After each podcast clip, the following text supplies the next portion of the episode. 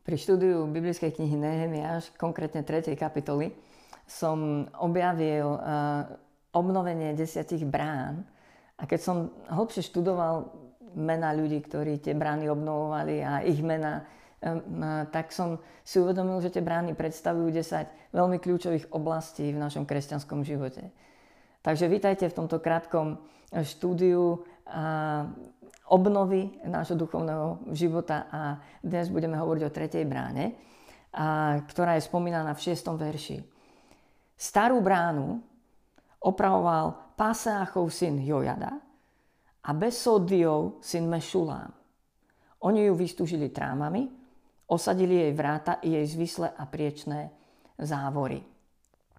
Znovu len na pripomenutie, dali si záležať, aby každá z tých brán bola obnovená aby mala vráta a dokonca závory.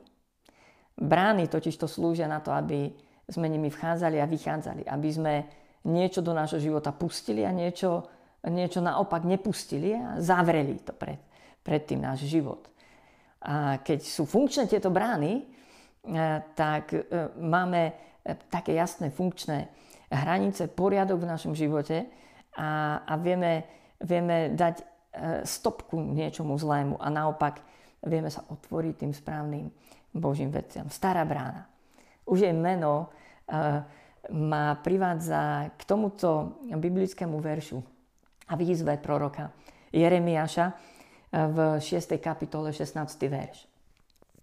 Takto hovorí hospodin. Zastavte sa na cestách, pozerajte a skúmajte dávne chodníky, alebo v preklade staré cesty. Kde je dobrá cesta, po nej chodte a nájdete odpočinok pre svoju dušu. Odpovedali ste však, nepôjdeme. Biblická kniha Jeremiáš je smutná. Jeremiáš dáva tzv. možno posledné varovanie svojej generácii. A jeho generácia hovorila vytrvale nie Pánu Bohu. Jeremiáš ich vyzýval, nájdite staré cesty. Vy ste nahradili staré osvedčené chodenie s Pánom Bohom niečím, čo nie je správne. A niekde v začiatku biblickej knihy Jeremia, že tam e, tá výčitka, spáchali ste dvojaké zlo, opustili ste mňa, hovorí Boh, prámeň živej vody. A druhá vec, vykopali ste si deravé cisterny, ktoré neudržia vodu. A toto máme tendenciu aj my robiť. Niekedy nahrádzame staré, dobré, hlboké spoločenstvo v osobnom vzťahu s Pánom Bohom a nejakými inými vecami, náboženskými, vedomosťami, a možno teóriami, možno svedectvami iných ľudí, možno aktivitami. Poďme sa však bližšie pozrieť na mená tých mužov, ktorí obnovovali túto starú bránu. A je to veľmi zaujímavé štúdium. Jeho jada a to je ten muž, ktorý je tam e, spomenutý. A jeho meno je odvodené od hebrejského koreňa jada, čo znamená nadprirodzené a hlboké poznanie. Napríklad v Žalme 139 e, je použité toto, toto slovo, kde vo význame, že Bože, Ty si ma poznal úplne celého. Nič ti nie je skryté. A mohli by sme preložiť toto meno tohto muža, ktorý obnovoval túto túto bránu a, ako poznaný Bohom. Hlboko poznaný ním. A jeho jadov otec menom Páseach má zase odvodené meno z hebrejského koreňa e, Pascha, PSH. A asi viete, možno nie, možno áno, že toto sloveso znamená preskočiť. A bolo spomenuté e, v starej zmluve v biblickom príbehu keď e, Mojžiš vyvádzal izraelský národ z Egypta. A tá posledná rana e, bolo, keď aniel smrti prechádzal Egyptom a zabíjal prvorodených.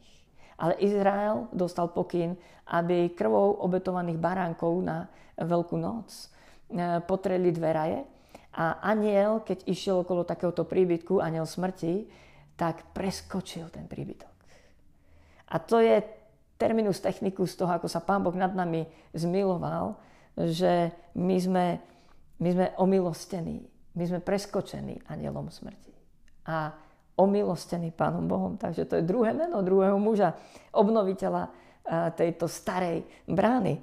Je tam použité ešte tretie meno Mešulám z hebrejského koreňa šalom. šalom. šalom. A, a znamená, doslova by sme mohli jeho meno preložiť ako odplácajúci a odmenujúci sa. A totižto ten Boží pokoj, v hebrejčina tomu tak rozumie, že Boží pokoj v živote človeka voči Bohu znamená, že človek je zmierený s Pánom Bohom. Má pokoj s Bohom a je nekonečne hlboko oddaný, vďačný a celý sa dobrovoľne odovzdáva Bohu. A na základe toho odpláca Bohu Božiu lásku a milosť. Odmenuje Boha svojim uctievaním. Nie je to zaujímavé, takéto vnímanie hebrejského myslenia, ako, ako vlastne Izrael rozumel Božiemu šalom. Takže meno Mešulám znamená odplácajúci sa, odmenujúci Pána Boha svojim uctievaním. A jeho, jeho otec, Besodejach, by sme mohli preložiť chodiaci v dôvernom obecenstve s hospodinom, v dôvernom rozhovore. A toto slovo má tiež význam spoveď, alebo priateľ, alebo dôverník.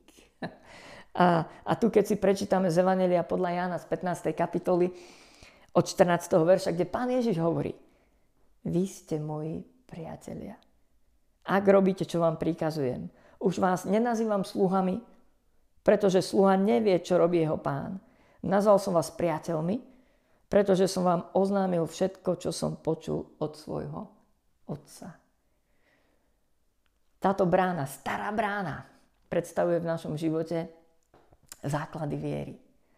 Základy nášho vzťahu s Bohom. Že sme Pánom Bohom osobne poznaní, doslova až odhalení. A zakúšame to. Že pred ním nemáme čo skryť. A pred ním už ani nič neskrývame.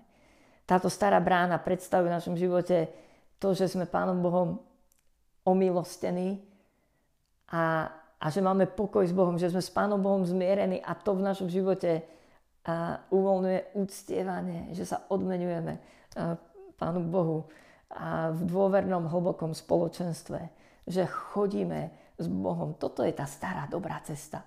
Osvedčená stará cesta viery je chodenie s Bohom v takomto hlbokom vzťahu kde vieme, že sme pred ním úplne obnažení, ale kde aj naše srdce úplne otvárame v dôvere pred ním.